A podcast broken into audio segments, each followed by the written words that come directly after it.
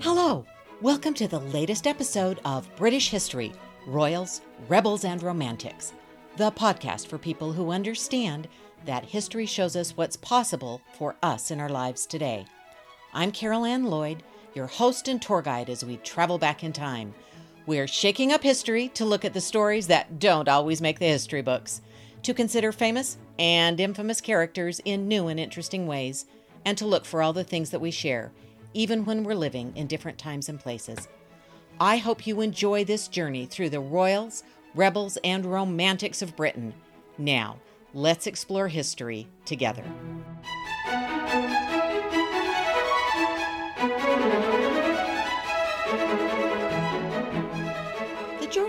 Is one of those awkward periods of British history where it seems like everyone is named the same thing. True, George! And it can be challenging to keep them apart. When we look a bit closer, we find that in addition to sharing a name, the first four Georges shared something else a stunning inability to get along with their fathers and or their sons. Let's look at some questions about the four kings named George who ruled Britain from 1714 to 1830. Question 1. How did these guys come to rule England? In 1688, seven Protestant nobles invited William of Orange and the king's eldest daughter Mary to invade England and rule together. William and Mary died with no children, so the crown passed to Mary's younger sister, who became Queen Anne. The Act of Settlement of 1701 specified the crown must pass to a Protestant. When Anne's only son died, Electress Sophia of Hanover, granddaughter of James I, became the heir. Sophia and Queen, Queen Anne died in quick succession in 1714, so the crown passed to the son and heir of Sophia, George. So now we have Georges in England. Question 2. What was George I like as King of England? George arrived in England about a month after his mother died and was crowned at Westminster Abbey on October 20th. His frequent visits back to Hanover give us insight into his family relationships. Typically, a king would have his wife, the queen, or his adult son, the Prince of Wales, act as regent when he traveled out of the country. George I made neither of these choices. George had married his cousin, Sophia of Celle, in 1682. The marriage featured scandalous affairs on both sides and the murder of Sophia's lover. George dissolved the marriage, imprisoned his wife, and left her behind in Hanover. He arrived in England with two mistresses. According to rumor, one was fat and one was thin, and they were nicknamed Elephant and Castle. George I had always had a poor relationship with his son as well. His son, George Augustus, was quite popular, and George I was jealous. George Augustus began encouraging political opposition to his father's policies. The king responded by deliberately not having the prince act as regent on his numerous trips to Hanover. Things came to a head when George I forced George Augustus and his wife, Princess Caroline, to move out of St. James Palace and leave their children behind. The prince and princess took up residence at Leicester House, away from court. Shut out of his father's court, George Augustus continued to support opposition to the king's reign. Leicester House became a meeting place for the king's political opponents. It seems fitting that George I died on one of those many trips to Hanover. He was buried in Hanover. In a final irony, his burial place, Leine Palace, was destroyed by British bombs during World War II. Question three So, was George II any better? Like his father, George Augustus was born and raised in Germany. He married Caroline von Ansbach in 1705. Within a couple of years, Caroline provided her, sus- her husband an heir, Frederick. Now you're thinking, wait, what? I thought they were all named George. Stay tuned. When his father became king in 1714, he traveled with him to England. Princess Caroline and their children followed quickly, all except Frederick, who was left behind in Hanover to be brought up by tutors. George Augustus became King George II when his father died in June 1727. One of his first public decisions as king was to skip the trip to Germany for his father's funeral. His English subjects saw this as a sign of preference for England. He and Caroline were crowned at Westminster Abbey October 22nd, 1727. So, did George II learn from his father's mistakes and cultivate a good relationship with his son and heir? Um, no. He left his son in Germany for 14 years before bringing him to England in 1728. When Frederick arrived, he angered his father beco- by becoming the focal point for political opposition. Frederick's request for an increase in his allowance escalated the problem. In 1737, Frederick and his wife Augusta announced they were expecting their first child. The Queen insisted on observing the birth. It was traditional that a royal birth be officially observed. It was not traditional for the child's grandmother to accuse the baby's parents of attempting to of attempting to smuggle in a baby after a false pregnancy. But this was not a traditional family. Frederick decided he would stop at nothing to deny his parents the chance to witness the birth. When Augusta went into labor at Hampton Court Palace, where the king and queen were also staying, Frederick rushed her down the stairs and into a waiting carriage. They raced across bumpy roads to get to St. James Palace. The delivery was extremely risky. St. James Palace was not prepared to receive them, there was no bed prepared for the princess, and the baby was born on a tablecloth. The queen was hot on their heels and pushed her way into the palace. She stated that she was relieved the child was, quote, an ugly little she mouse instead of a male heir. The statement further antagonized Frederick and Augusta. The queen went on to express her feelings about her son. Quote, my dear firstborn is the greatest ass, the greatest liar, and the greatest beast in the whole world, and I most heartily wish he was out of it. Well, in 1721, the Queen got her wish, and Frederick died unexpectedly. William Thackeray captures the response to the death of the prince thus Here lies poor Fred, who was alive and is dead. Had it been his father, I had much rather. Had it been his sister, nobody would have missed her. Had it been his brother, still better than another. Had it been the whole generation, so much better for the nation. But since it is Fred, who was alive and is dead, there is no more to be said. Frederick's son, George, became the heir to the throne. As Prince George was just 12 years old at the time, the king and parliament designated Augusta as regent if George inherited the throne before he was 18. On October 25th, 1760, King George II got up, went to his close stool, bathroom, collapsed, and died. Yes, on the toilet. He had reigned for 33 years and was succeeded by his grandson. Question 4. What's the real deal with George III? George III is the most famous British king in American history. But how much do we really know about him? Was he as bad as he's typically made out to be? George III was very proud of the fact he was the first British born king since James II. He declared, Born and educated in this country, I glory in the name of Britain. He saw himself as destined to guide his country along the paths of virtue. His opponents saw him as a tyrant out to subvert the Constitution. As a young man, George was heavily influenced by his tutor, John Stuart, Earl of Bute. Bute felt the Whigs were corrupt and convinced young George that Britain could be ruled by virtue alone, without the messy compromises required of dealing with people. George trusted Bute enough to assign him to find an appropriate royal bride.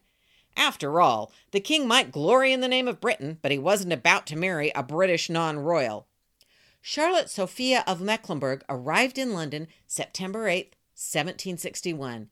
She and George met each other and were married that same day. George had agreed to a dynastic marriage, writing that the interest of my country shall ever be my first care, and my own inclinations shall submit to it. Surprisingly, the marriage was a smashing success. The pair became devoted to each other. George was faithful to his wife and loved her and his children. Well, there was one member of the family he didn't get along with so well. Can you guess who it was? That's right, his son and heir. Prince George was born two years after his father was crowned. As he grew, he and his brother chafed at the pious atmosphere of the parents' home. George was a particularly bad example for his younger brother Frederick, the Duke of York. The boys gambled and accumulated heavy debts, drank to excess, and spent as much time as they could with unsavory companions. While worrying about his son's behavior at home, George III was faced with problems abroad as well. Bute, having successfully turned the king against the Whigs, was the beneficiary when the Whig ministers resigned and he was appointed Lord Treasurer. Bute's ministry negotiated the 1763 Treaty of Paris, which caused popular and patriotic outrage in England. Bute resigned, but the fallout from the war with the French had long term financial consequences. This led to the decision to tax the American colonies. Here's how a British history book describes the situation. Quote, the decision was made to make the American colonists, whose security had hitherto been underwritten by British taxpayers, stump for their own defense. End quote. That's not exactly how the Americans saw it, of course. Various taxes were levied on the colonies, leading to a complete break. George III became the embodiment of British tyranny. The Declaration of Independence makes that clear. Quote, the history of the present King of Great Britain is a history of repeated injuries and usurpation, all having in direct object the establishment of an absolute tyranny over these states. As the war with America proceeded, the king became despondent and considered abdicating. However, he recognized the political and military realities and met John Adams in 1785, greeting him with these words I was the last to consent to the separation, but the separation having been made, I say now I would be the first to meet the friendship of the United States as an independent power. The loss of the colonies brought political upheaval to Britain. The House of Commons attempted to reduce the king's power, and leadership was in a flux. In a stunningly unconstitutional move, George III declared that he would consider any peer voting for the Whig government's India Bill his enemy. The electorate responded by defeating Whig leader Charles James Fox, a man the king despised, and electing the king's choice, William Pitt, as prime minister. This created another family crisis as Prince George was friends with and supported Fox. When the king's health broke down for the first time in 1788, Fox was among those pressing for the Prince of Wales to be given more power. It all came to nothing when the king recovered. However, as time went on, George III's health continued to decline. He had another break in 1804, but recovered. Finally, after the death of his favorite daughter Amelia in 1810, George III fell into a period of madness that continued through the rest of his life. There were a few brief periods of lucidity, but the madness of King George left him incapable of ruling. His son was appointed the Prince Regent in 1811. Question 5. Prince Regent, what's that? Who's the king? Prince George was made Prince Regent and designated to reign in his father's behalf. After years of public scandals, he had established a reputation that worked against his ability to reign. The poet Shelley portrayed the young royals as an absurd drain on the country. Quote, Princes, the dregs of their dull race, who flow through the public scorn, mud from a muddy spring, rulers who neither see, nor feel, nor know, but leech like to their fainting country cling. In addition, Prince George and his brothers were regularly portrayed and caricatured in popular, mass produced comic depictions, often bordering on obscene.